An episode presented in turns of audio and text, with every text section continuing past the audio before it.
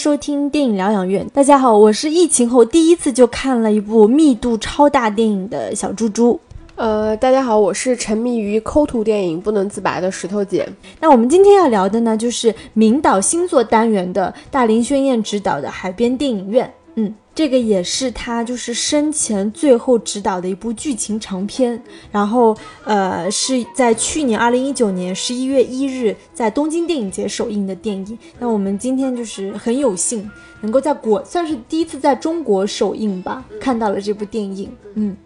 在节目开始之前呢，还是欢迎大家去关注我们的微信公众号“电影疗养院”，聊天的聊，在微信后台有啊 fans club，大家可以通过扫描二维码进入到我们的粉丝群。呃，因为我们聊这期节目的时候，其实大多数的人应该是看不到这部电影的，所以还是请小猪猪给我们简单聊一下这个电影，它大概在讲什么。那这部电影的时长非常的长，有一百七十九分钟，就是 差不多三个小时。这部电影内容其实很复杂，因为它既有涉及到日本的近代史，又有电影史，然后它核心在探讨的又是战争，尤其是就是日本近代就是太平洋战争所说的二战，一九四五年战败之后日本国民的一些心态。那他的视角呢是通过呃坐在电影院里面的三个男主角。相当于观众进入到电影的里面，去跟这些历史人物一起有一个交叉和互动。嗯，那既然这么复杂，石头姐，你看这三个小时的电影是什么感受？我觉得先说说一下，就是其实因为看这个电影之前其实没有什么预设，然后所以因为我们今天是在大光明看的，就是我觉得首先今天看看电影第一点让我想象不到的就是我没想到大光明那么热。嗯，因为前两前面几场电影都是在上影城看的嘛，那边就是。就是还是比较冷的，所以我的装备我也是觉得抱着很冷的那个想法去的，但是没想到大光明这么热，然后再加上其实因为没有太多的预设说这部电影它会是一个什么样的风格，所以就是当你去真的跟他算是第一次见面的时候，我觉得是有被吓到的，跟你的感受一样，其实蛮累的。说句心里话，因为它的台词密度非常的大，然后它的画面也非常的花哨，它的叙事也很复杂，所以再加上它片长真的太长了。所以你你在这个情况下，其实你要快速的去消化很多，就是首先它用的并不是我们用的，它用的是日语嘛，就是语言上就是要消化一下，然后它的台词呢，就是不是很好，我不知道你有没有注意到，有几处他的台词翻译的是乱码的，然后嗯，很多信息，包括它涉及到大量的这个历史人物和事件本身，我们很陌生，就是你要去。能接收到这个信息本身已经非常的难了，然后更不要说你要在看的过程中一直去分辨它的整个时空关系。我觉得这个电影说实话是接接触起来是蛮累的。那我跟你的感觉相似，而且这一部《海边的电影院》是我疫情就从一月份到现在我看的第一部电影，就是我第一次在重新回归到电影院这样一个空间当中，就没有想到会看一部，呃。视听要求，呃，对视听要求这么高的一部电影，除了刚刚石头姐说它的台词啊，然后就是噼里啪啦，因为它不仅是画面，包括它的画外音、它的叙述、它的旁白，就是这部电影是从头到尾一直在聒噪的一部电影。再加上它的画面特别花哨，比如说它有各种不同颜色的滤镜，然后不同的画幅，对吧？然后又是那个抠图人像等等 CG，所以是。属于你光坐在那边去接受这些信息都已经感觉非常困难了，再加上它一百七十九分钟啊，我觉得是。对人体的一个一个挑战吧，嗯，就是因为我们这么说，大家因为没看这个电影，可能会就是对他的这个感受有一点陌生，好像都是一些负面的情绪。其实我觉得不完全是因为为什么我会在上面就是开一开场就说我说我沉迷在抠图电影不能自拔，就我觉得如果大家想象不出来这是一部什么样的电影的话，你就可以把它想象成是一部抠图电影加 PPT 电影，对。对，然后它它它真的是这样，我觉得用在它这个里边呢，我我觉得它并不是。一个优缺点的评判，而是它的风格真的是这样的，就是因为它整个的呃时空关系其实是处理的比较复杂的，它的时间点、时间线我大概看了一下，它主要的时间其实集中在一八六八年到一九六八年这一百年。那我们知道一八六八年这个时间点，然后它因为它这个时间跨度其实非常的长，但它主要的呃故事的信息点是集中在一九四一年到一九四五年，也就是你前面提到过的这个太平洋战争，就是二。战的这段时间，然后但是它里边又涉及到说，在大的这个时间线本身就不是线性的情况下，它又加入了呃比较长的关于几个三个男主角嘛，三个观众他们非常个人化且完整的一段呃算算是穿梭之旅穿插在其中，且这三段呢也同样不是线性叙事，这个会导致整个故事非常强非常长。那这个电影因为它有关于战争历史这种，我觉得是非常横。切面的展示，对于观众，就是我觉得这个电影它有一个，就是我们能看下来非常直观的感受，就是它是一部其实蛮强调进入式体验的这么一部电影，但其实它这个进入式，我觉得并不是。我们作为真实的观众，在电影院看这部片子的时候，你会有很强烈的进入式。最起码说，我们作为这个跨语境的这个观众是没有办法做到进入式，因为它并不是通过整个故事里面的这种深化和整个故事，包括你对人物的这种认同感，去让你强化你观影的时候这种沉浸式。它不是，我觉得它的沉浸式其实处理的跟我们以往所有看到的。在讲究这种影像跟观众互动关系都不一样，因为我看到这个片子的时候，其实我当时有想到 Woody Allen 的那个《开罗野玫瑰》，因为那个电影里面，它就是一个女主角沉迷于看一部电影，然后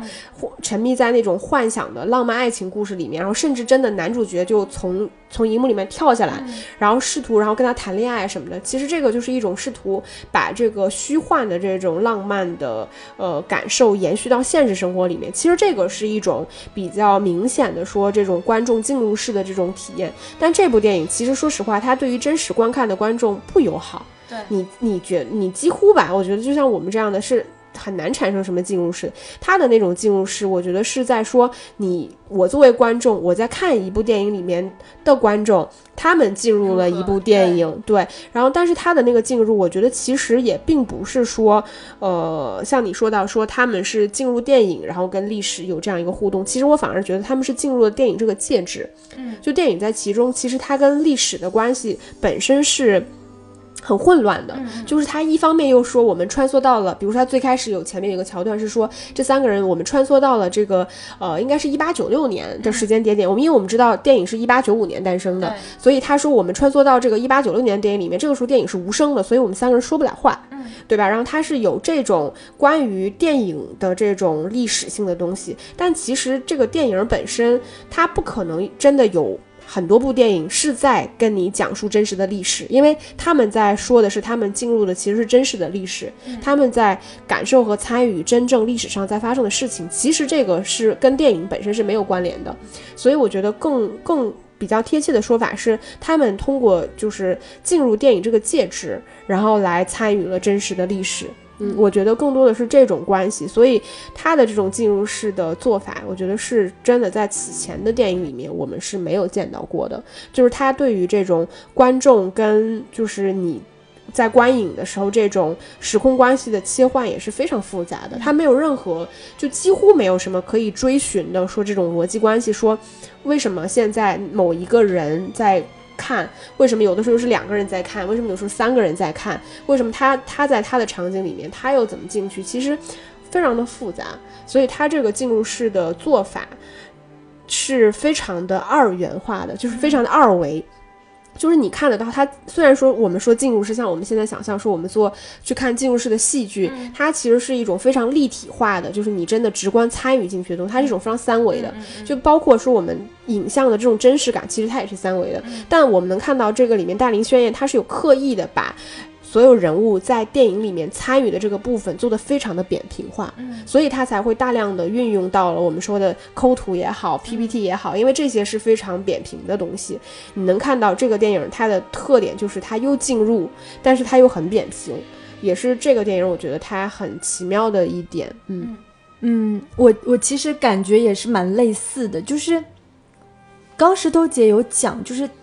这三个人物他是作为。电影里面的观众，再去进入到电影的介质。那我们作为观众是相当于是第三层关系。那其实像我们之前，比如说像一些法国电影，它会用一些直视镜头的元素，对吧？当电影中的人物直视镜头在。跟镜头说话的时候，其实他在试图打破他和我们之间的关系，对吧？嗯，但是呢，呃，这部电影它巧的是，它完全没有在打破第四堵墙，它是相反往里面突破，对对吧？关就是说，电影中的观众在往电影里面跳，而且他其实，你想这么强调。就是刚刚石头姐有分析很多，这么强调这个逻辑关系，但他从来没有试图去向我们传话，也就是说，他在完成一个所谓他们之间的一个闭环，这就是你说的那种所谓的二维化，然后就是那种游戏感，对吧？就是因为他们这里面的观众和。他们看电影里面的人物是已经完全打通了他们的那种通界也好，就是他们完成了一整个故事，而且很有趣的是，他们所谓把直视镜头这个东西就替换成他们三个经常对话说：“我们是观众，我们不会被死，我们不会被炸死吧？我们不会被刺死吧？”其实他们也在进行这种反思和反问，所以也让我想到了，就是我们经常。就是有的时候在探讨一些电影本体的问题的时候，说，哎，电影到底是真实还是虚幻的？然后观众和电影之间的关系到底是什么样的？我觉得在这部大林宣业的电影当中，他试图给了一些就是解答，或者是以他的方式来告诉我们观众和电影之间的关系。我觉得这部电影它是以刚我们讲的那种方式，他试图去去做一种融合，然后。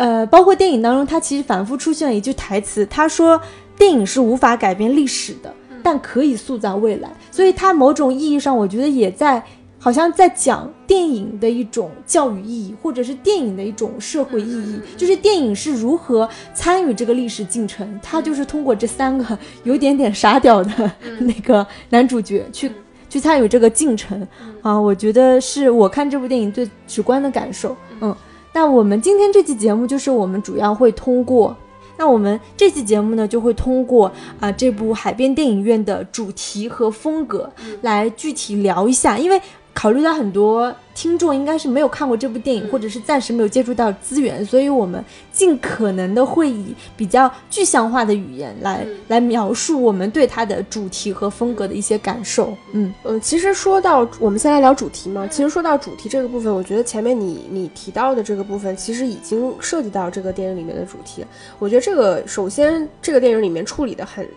就是两大块儿比较清晰的内容，第一块儿就是它关于历史的部分，嗯，然后因为这个里边涉及到的内容非常的复杂，比如说它涉及到了这个，其实主要是战争嘛，战争就是这一百年，像你说日本的近代史，关于战争的部分，然后甚至关于战争里面关于武器的变迁，其实它一部分是在处理这种真实的历史，以及它对于战争本质的这个探讨，嗯，因为其实我觉得大林宣彦就是作为一个。呃，我觉得是非常资深、非常有名的导演，所以他当他再去表达某些他自己的，我觉得意识形态也好，或者他他对于某些，比如像这里面他对战争的看法，我觉得是比较直接的。嗯，就是他他里面直接探讨的就是他非常直白的告诉观众说，战争的本质就是欺骗。他丝毫没有回避说这个里面关于就说日本曾经那段战争里面就是打着所谓的这种。呃，荣荣誉，为了国家，我需要付出我的生命，付出尊严，放弃自由，付出一切，就是身为人你能付出的全部的东西，无论你是男人还是女人。就是他对于这种事情的批判态度，其实是非常直接的，他丝毫不回避，告诉我们这些一切都是谎言。就是甚至他说，这个里面他提到了说，为了国家，其实什么叫为了国家？所谓的战争本质就是我们自己人在杀自己人。对，他还提到了一段其实我们不知道的历史，就是在讲到。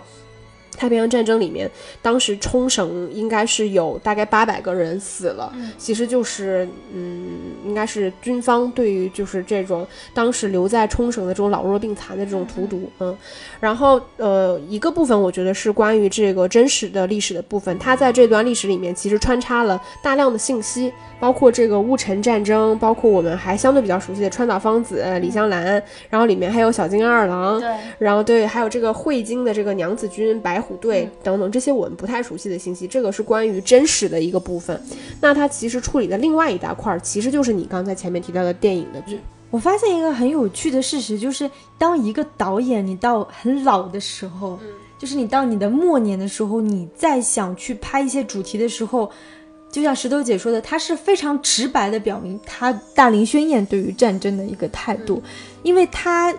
小的时候其实他是属于一个比较好战的人，其实包括电影当中的一些人物也是，就是他一开始就是很好战的，直到他们意识到就是所谓的战争其实国家欺骗了他们，让他们在被卷入这场战争，无论是被自己人杀掉，还是作为一个炮灰一样，可能就是。当那个广岛就是投弹的时候，你可能只看到一个光亮的时候，你人就没了。就是对于这种欺骗性战争的残酷性的时候，大林宣言是用这种很直白的方式去表达。其实我我也想到，比如说像像戈达尔，比如说像瓦尔达这些法国导演，他们在他们很末年的时候，戈达尔就喜欢拍这种偏实验性的纪录片，他在探讨就是说电影语言、语言、语序、话语这些东西本身，因为。他已经就是我什么不能探讨呢？我现在就想讲我自己想讲的东西。我觉得他们是回归到了他们最最原初想表达的东西。可能他在早期的时候，他会很讲究说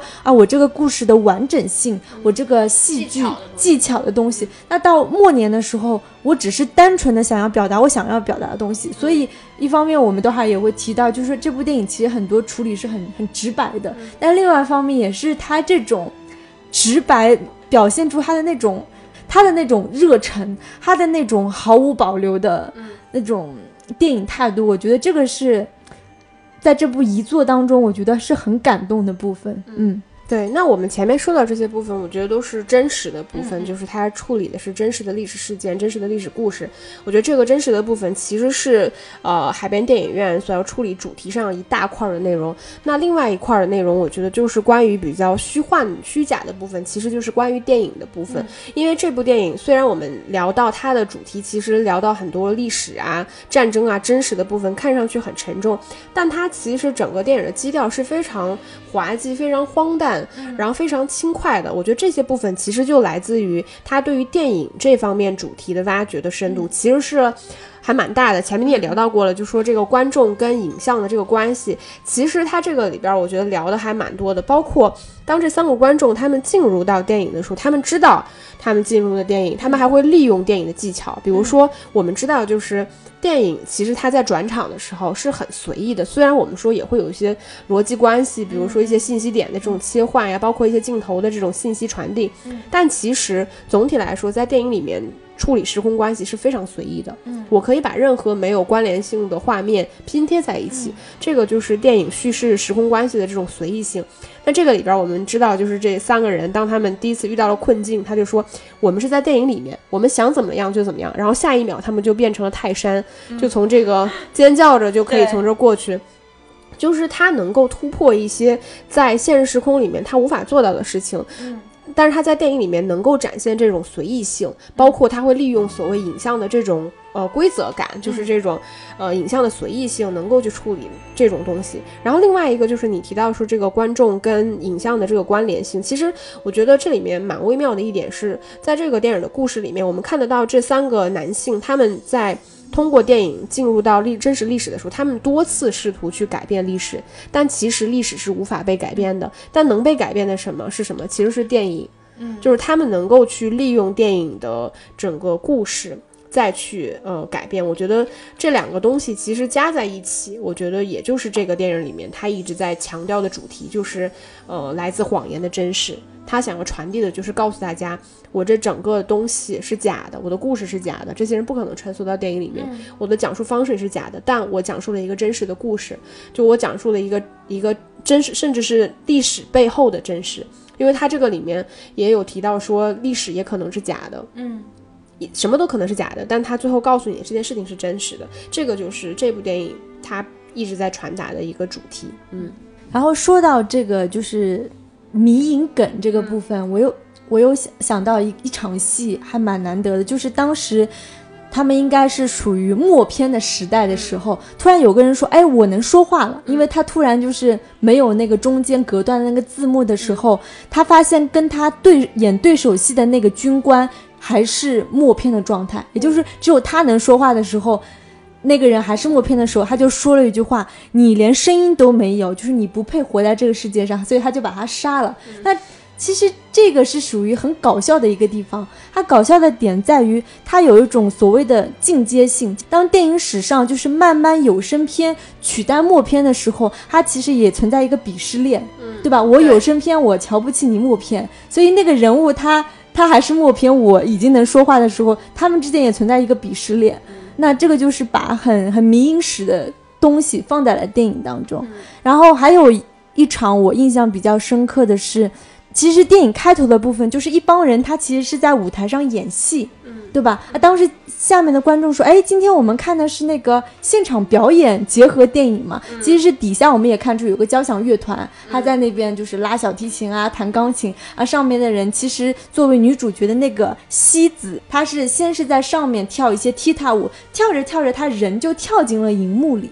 那其实那最早就是。电影的发展形式也是从现场的表演开始的，尤其是当时舞台表演，包括配乐啊，都是在现场需要有交响乐队去去配合的。这个也是属于电影史早期。然后，当那个舞台上表演的人他跳进电影荧幕里以后呢，他又存在一个就是话剧、舞台剧跟电影之间的一个差异。因为话剧的时候，基本上你作为观众，你是能看到。就是你的视角是一个全景的状态，就是舞台上所有人的表现方式，你转场也好，你怎么样，它其实都是在舞台这个很立体、很三维的空间发生的。但是他当时有不断的在处理，就是西子这个人物，他景别有不断的在变化，他其实有提醒你，当舞台剧。或者是刚开始我们最早只是固定镜头去拍摄梅里埃尔的一些舞台的时候，它发展到一个我景别可以改变，这个也是属于电影史上一个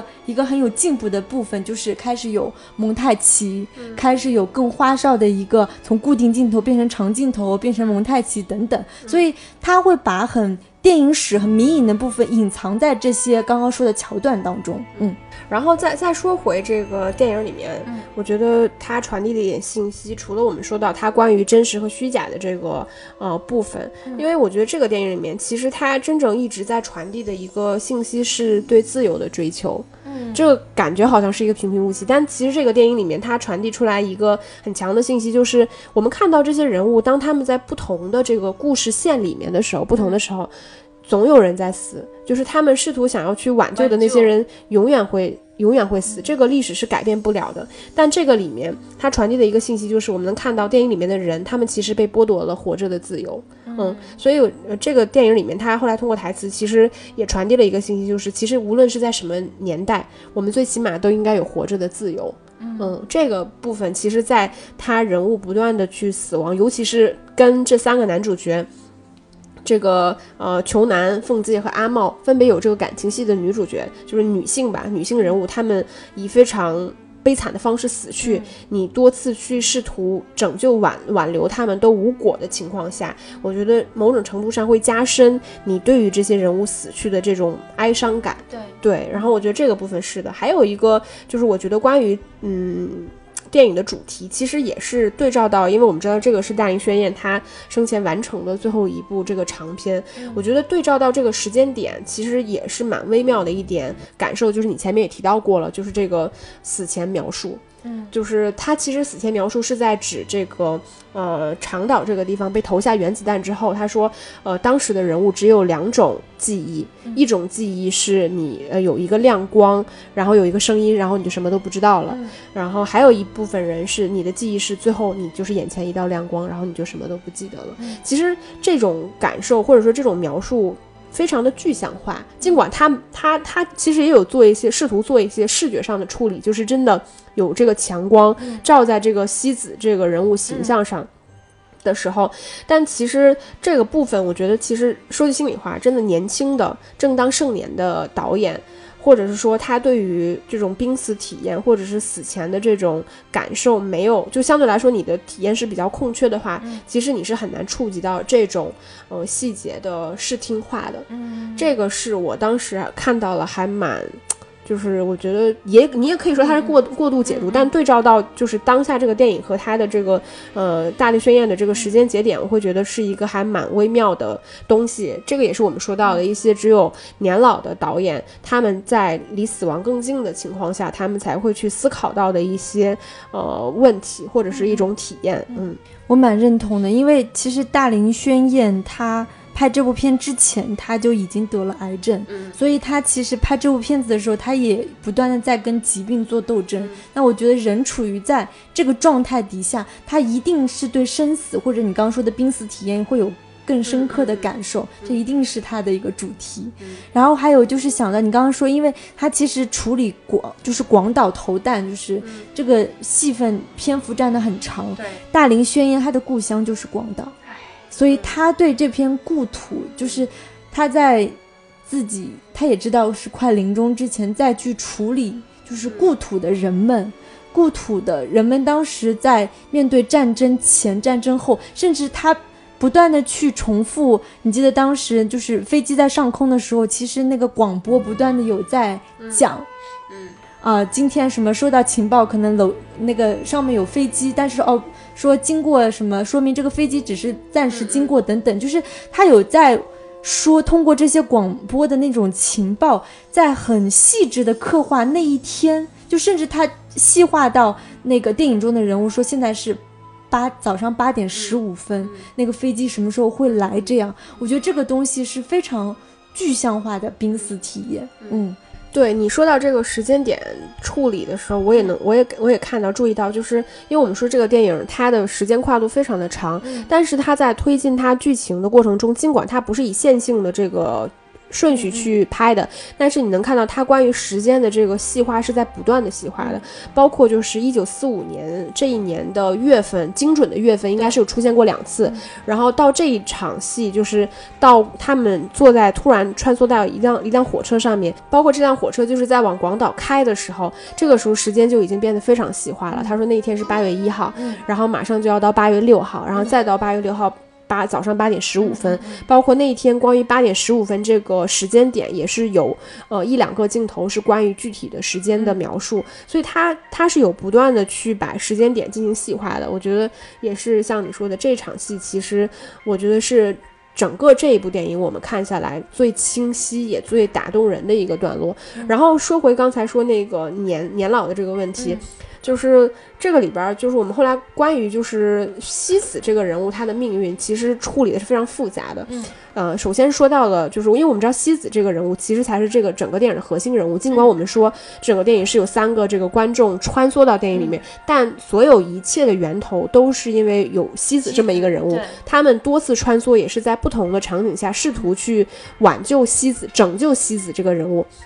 但我们也看到他多次被救，嗯，但最终，呃，我们。我们直到说到这个广岛这场戏的时候，我们才知道为什么西子从一开始就在问说我不知道电影是什么，我我想知道战争是什么，就是他为什么会一直这么问，包括为什么这三个人一直试图去救他，而我们到最后这场戏才揭示到说是因为当年在广岛发生就是原子弹爆炸事件的时候，就是西子其实在当年那场事件里面就已经死了，嗯，所以整场事件他最开始出现，让我们想到他最开始出现整个画面的色调是蓝色的，对。然后，呃，就是其实他就是已经是一个异度空间的人物。然后关于他的人物命运，有说他那个时候已经死了，但是其实里面也有一个在这个海边电影院检票的那个老奶奶，也说他是西子。嗯，对，就是所以关于这个人物，他整个的处理是非常复杂。你也能看得到，就是大林宣言关于就是说人人类的命运，比如说你死之后。你是真的死了吗？就是或者说你是否还有另外一种呃生活的生存的可能性？就是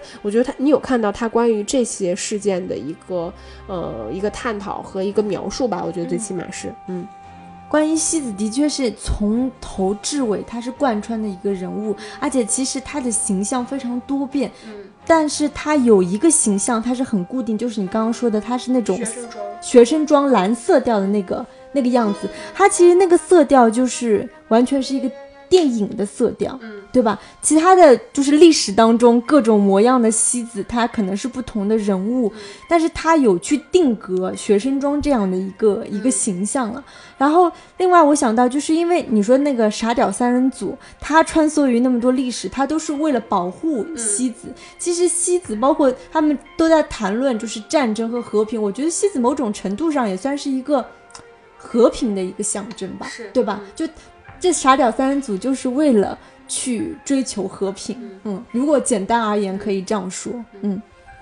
对你，你这么一说，他还在剧作上算是去完成一个 Mission Impossible 的这么一个任务。然后，呃，最后主题可以简单聊一下，就是一些偏细节的部分，因为我觉得。无可厚非的是，大林宣逸在这个里面是有很强的意识形态去进行传递的。首先就有一个，就是像你说到，它里边借助说观众在呃电影这个里面试图去完成一些他不可能完成任务的时候，他有传递一个观点，说他说观众不能改变历史，但是可以改变历史的未来。嗯，其实这个很显然不只是观众嘛，我们就是观众嘛。他这个瞬间其实就是在告诉我们，我们其实不能够改变历史，但是我们可以改变历史的未来。还有一个就是也也是你前面。说到的关于，比如说它是话剧表演也好，然后这种呃电影艺术也好，它始终告诉我们的就是说。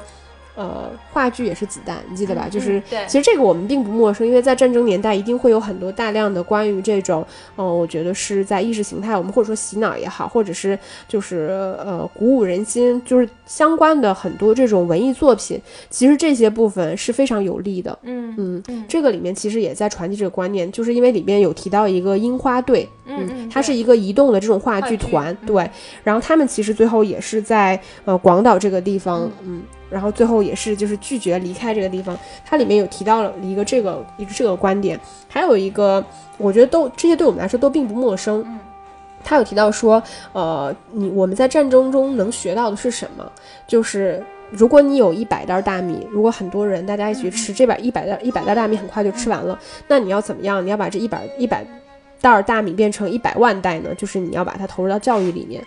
嗯，就是你，你投入到教育，才可能有更多的就是未来。其实我们能感受到，就是日本在战后，其实他们确实是这样做的，他们非常重视教育。就是所以你在看到这些信息的时候，你会真的对对照到现实生活中你呃得知的这些信息。还有里面他提到了一个日本国民性的问题，不知道你有没有注意到，它里面提到过说人云亦云，他说战争和和平都是这样。嗯，所以它里边也传递了一个我觉得相对来说是。呃嗯，蛮简单，甚至透露一点天真的内核。他说：“你要用你选择你恋人的那个心，就是因为里面他分别是有爱人的嘛。你要用你选择恋人的那个心来推动和平。就我要像爱我的爱人一样去热爱和平这件事情，因为他也我觉得能感受到他所呃透露出来的关于和平的这种艰难性。”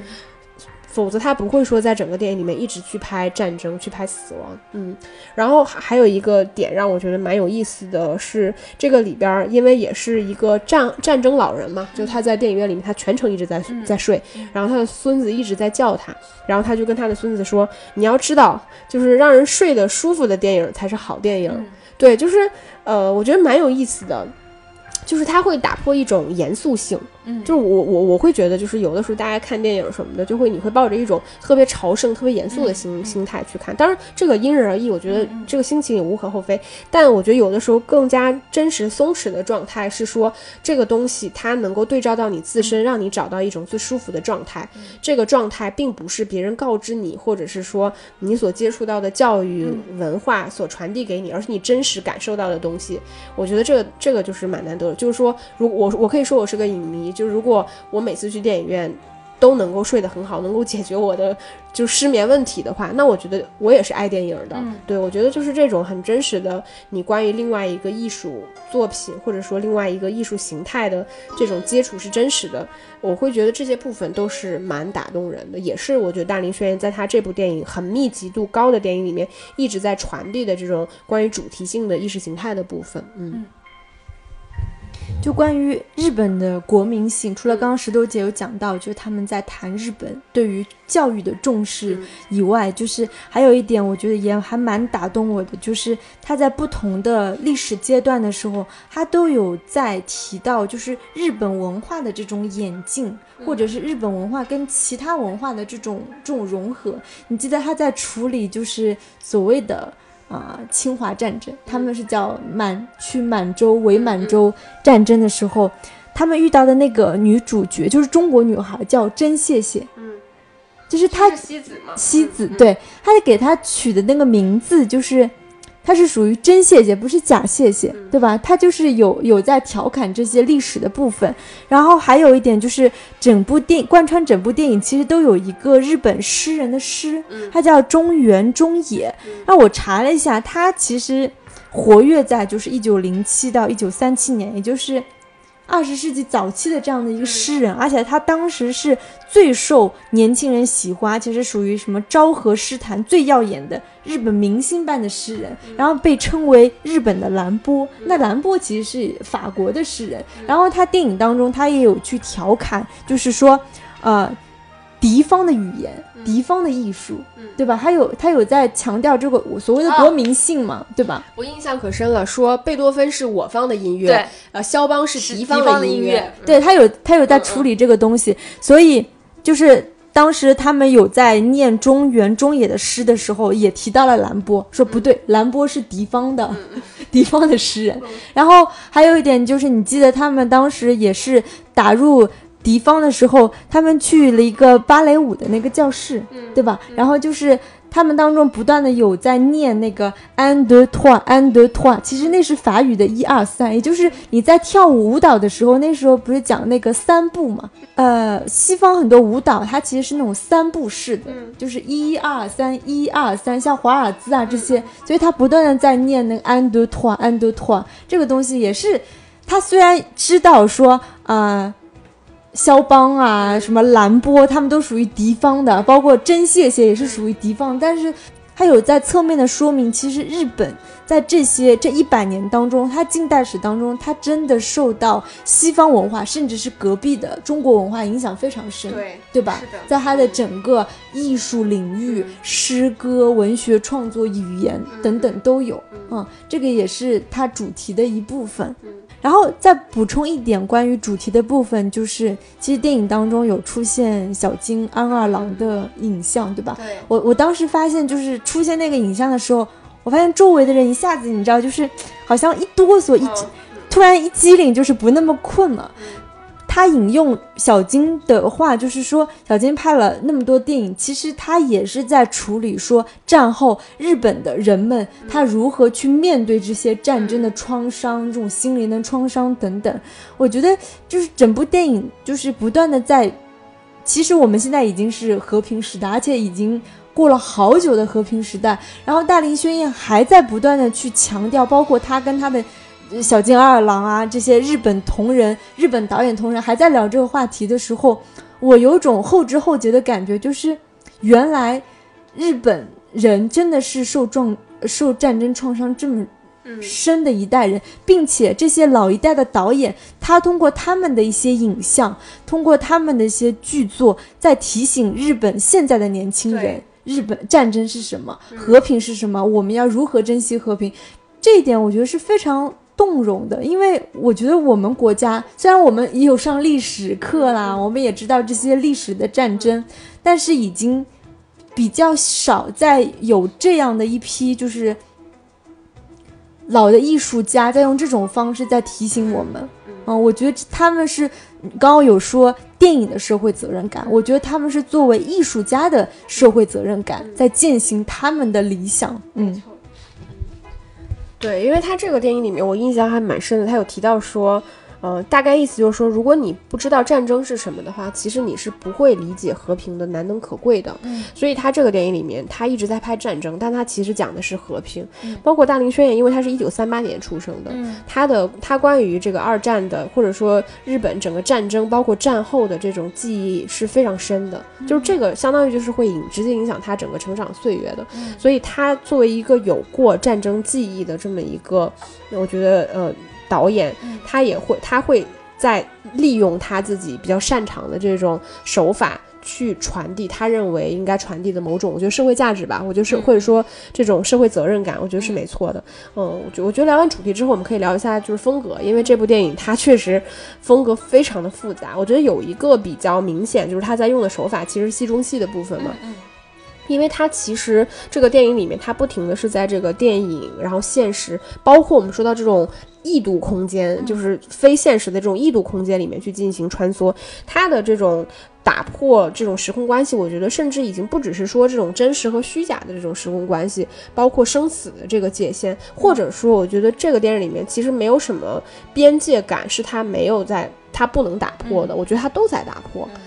这个是这个电影里面我觉得最明显的一个风格。还有一个就是它里面有很强的关于历史的这种互文性，因为我们知道这个里边的人物其实故事虽然复杂，但其实人物并没有很多，甚至是在呃某些相。同的人物，他们在不同的历史阶段，他们会重复性的出现。对，当然他们本身是没有一段关于过去的记忆，他们是一个新的人物形象。但三个男主角，他们本身在这段穿梭的旅程中，他们是有记忆的连贯性的，所以他们会跟这些间已经死去的人物不停的重逢，你会感受到这种所谓的周而复始。这个我觉得也是一种。怎么说？我觉得历史的互文性，它并不是说我曾经出。首先，我们不能确定是不是一个历史出现过的人物，在某几百年之后重新出现。首先，这个问题我们确定不了。但你会感受到一种所谓人物命运和整个历史故事的这种重复性。其实也是，如果你把它整个时间岁月拉长的话，你能感受到某些微妙的节点。我觉得这个也是在历史的这个长河上面所产生的某种互文性的关联。嗯，还有一个就是你。前面也一直在提到过的这个电影，就是我们看下来最大的一个风格，是它整个的画框，包括它的画幅比是在不断变化的，有红色、绿色、蓝色。其实它的变化是非常大胆的，就是我们以往看的电影，比如说它的画框的这种变化，可能比如说像我们说那。啊，比如说我们说那个我不是潘金莲那种，它从头到尾的圆形画框，对吧？然后或者是它突然最终变成了一个这个四比三还是十六比，这个我记记不太清了，这样一个正常常规性的这个画幅框的对比，这个这种。嗯，变化我觉得是比较在电影里面常规见的，就是电一般的电影它不会大量频繁的去不停的改变这个画框的变化，甚至它夸张到有的时候它是一个，因为你呃它是我因为我们电影院是宽银幕的嘛，然后它是采用了一个十六比九，比如说外面是一个红色的这个十六比九的框，然后它在里面还有一个呃偏正方形的一个绿色的画框，然后在里面还有一个人物，就是它的画框颜色包括整个画框的变化非常的。多变，就是因为我们只看了一遍，我们没有办法找到说它这个整个其中的关联性。但是首先，它用红色这个是比较容易辨认的，就是它每次在有这个呃呃。死人的这个状况下，它会用到红色的这个画框，甚至它里面复杂到它的整个画面的色调也会突然变化。一个像我们前面聊到过西子，它它异度空间的那个穿学生装的样子出现的时候，它是一个蓝色的画呃蓝色的色色调，但它也会出现，比如说突然一个红色的色调，然后一个呃绿色的色调都有可能在这部电影里面出现。包括这个电影它的风格是非常杂糅的，就是除了我们说到我们说到一些抠。图啊，什么 PPT 式的这种，它里面也会用到一些就是那种固定插画，然后加动画的形式，然后插入到这部电影里面，就是它的美学风格就是又很质朴，然后又很复杂，嗯，就是是蛮复杂的，嗯。就说到这里，他杂呃风格那么杂糅，其实我想聊一点点制作方面的问题，因为我在想就是。他这样的一个功成名就的导演，然后他在他末年的电影，他却选择了一个形式上非常前沿的，因为是 CG 啊，人物抠像这种东西。我觉得某种程度上，他想实现他最大程度的影像自由。嗯，因为拍摄的时候，你知道，就同样内景戏和外景戏，外景戏是非常难拍的，因为外景戏它给你的限制太多了，你的。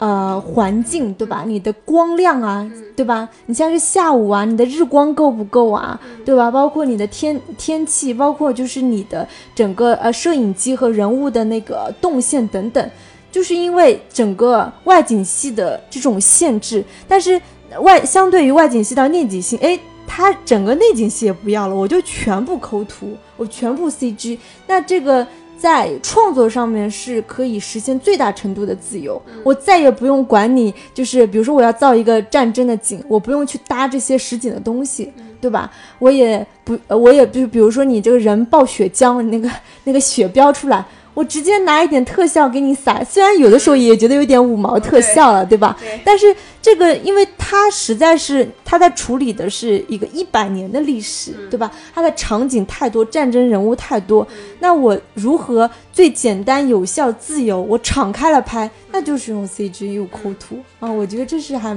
还蛮有趣的点。然后另外。呃，你这个地方让我想想到有一次，就是有一个镜头，就是一个人他的头被砍下来，然后直接就扣了他他的那个头放在了一个真实的岩石上面，真的真的蛮五毛的，说句心里话。然后包括之前呃，你记得我们有聊过像什么呃动漫片等等，我们也在说说动画片跟真人电影的一个比较大的差异就是。动漫动画这种东西，它也比比较能释放你的想象力，对吧？所以我觉得这部片子也有点这个功效在吧，因为它通过这种方式释放你的想象力，可以实现你很多就是真实我实拍拍不出来的一些一些东西吧。然后还有就是你会发现，就是它的剪辑，尤其是在前半部分，就是我们说看的比较累的部分，它的影像的这种剪辑的。锻炼感是断裂感是非常强的，是因为我在他的一个访谈当中，我看到他说的一句话，他说连接他影像的不是镜头，是真。嗯，所以那你就能解释为什么他故意就是在画面跟画面之间，他是那么人物他会重复出现，那个帧也明显是多了一帧，甚至是多了好几帧那样的故意故意的处理方式，所以他也在。打破就是我们传统意义上对电影的想象。嗯嗯，你你记得我们上次有跟做了一期对话业内的节目，其中我们那个嘉宾他就说，那现在电影已经拍了这么多年了，对吧？什么主题、什么题材我们没有拍过？嗯，而且你还要花两个多小时的时间，在如今时间那么宝贵的年代，那电影要做怎样的尝试才能保持这种创作力和新鲜力？我觉得这部。大林宣彦的海边电影院在某种程度上做到了。嗯，对，其实你聊到这个话题，我我觉得，因为我们后面还会再去继续做上影节的这个节目，到后面我们可以去聊一点关于创作上的事情，因为你这个也也也也也有启发我关于这个部分。那我们后面再聊。但我我。有想到，就是你说关于大林宣言再去拍这部电影，它其实更多的是打破嘛。我觉得也是一种很强的这种玩的心态，就是呃，我觉得有一个很很蛮明显的，就是他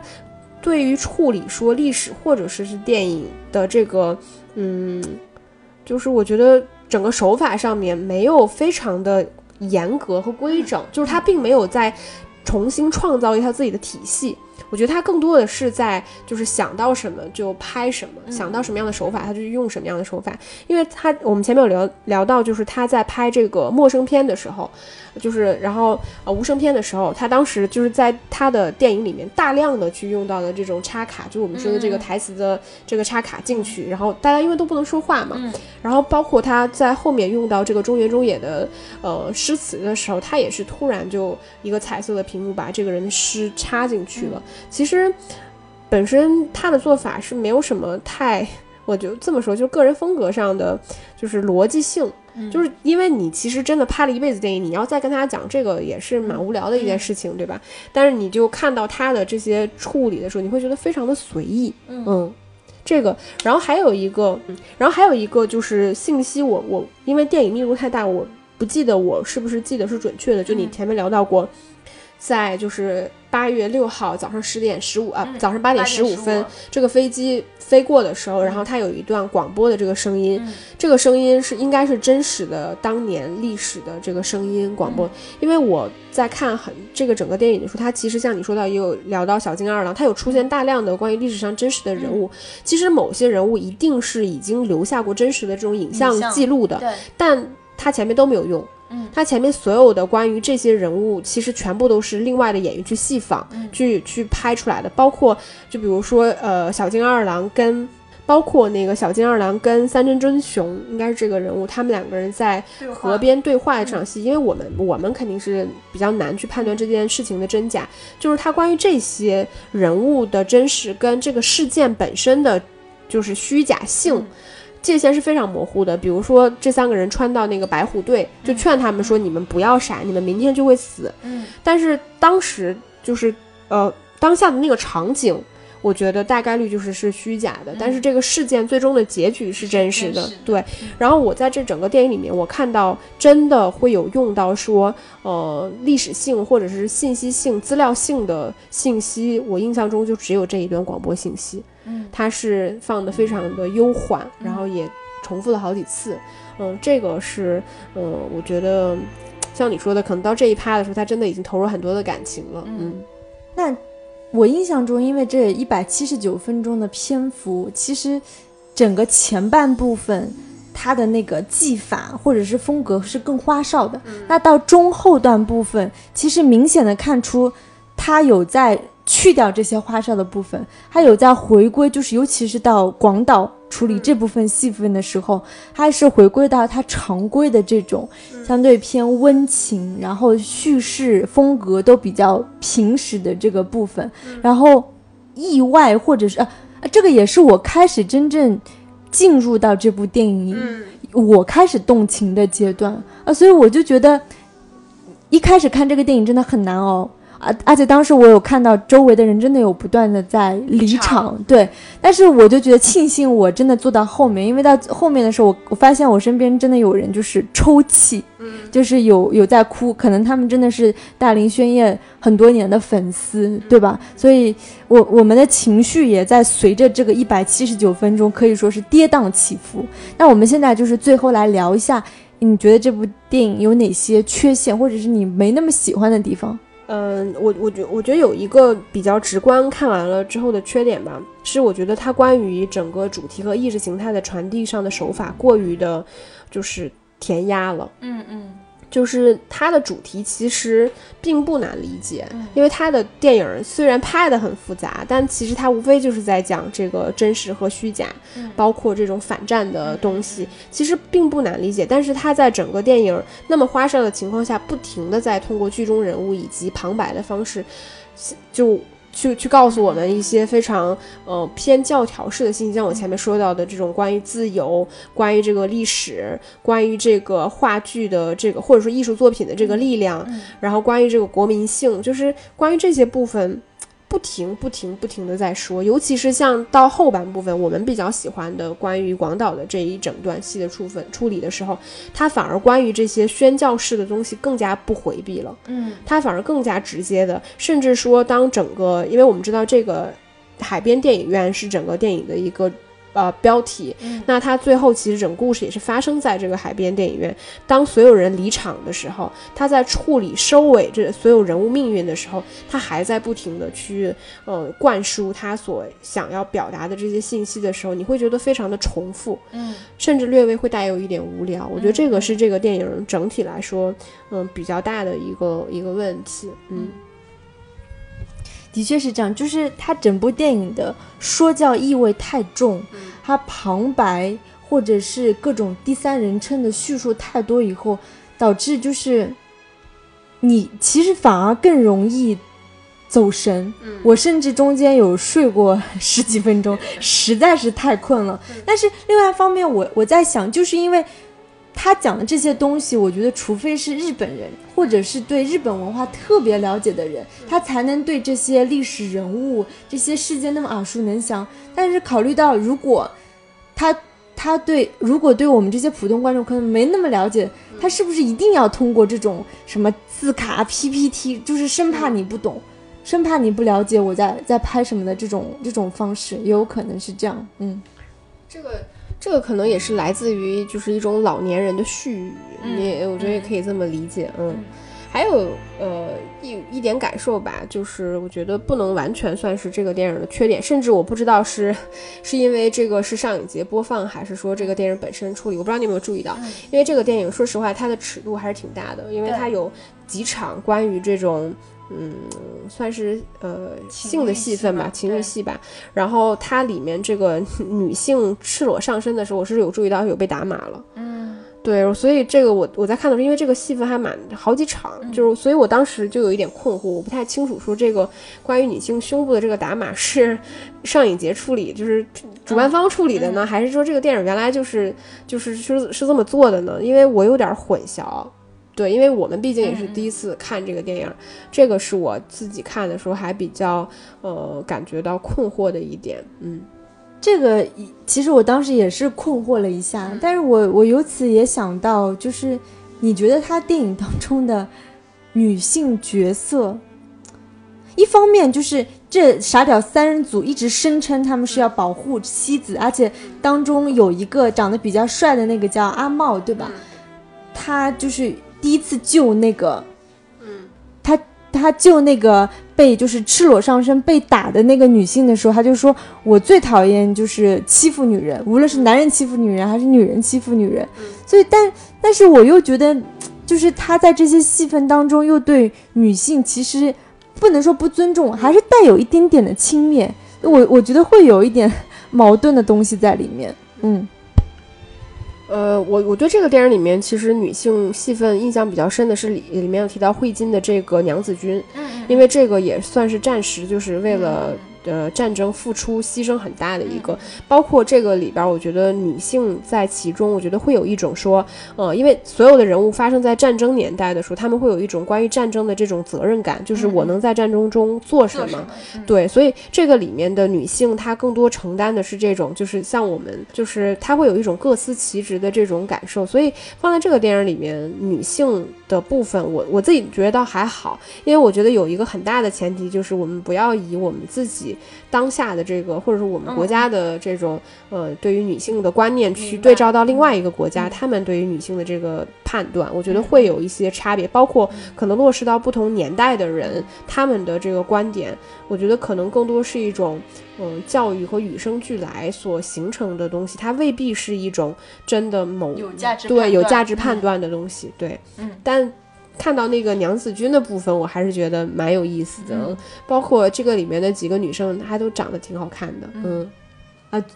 最后也说一点，我觉得搞笑的部分就是它其实整个电影战争当中都有在处理切腹这个事情，不同程度的切腹。我觉得这也是就是日本文化当中，就是他对于这个耻辱荣誉的一一个处理方式，但是在这部戏当中却以一种很搞笑、很戏谑的方式去处理了。对你说到这点，还提醒了我，就是他，因为我们知道，就是这个关于武士道文化，一直是可能我们理解下来，就是就说我自己理解下来，我觉得是日本的一种关于荣誉和骄傲的文化。但这个电影里面，就大银轩狠狠的踩了这种武士道的文化，他就觉得你们就是在以这种东西来蒙骗这些人。嗯，对。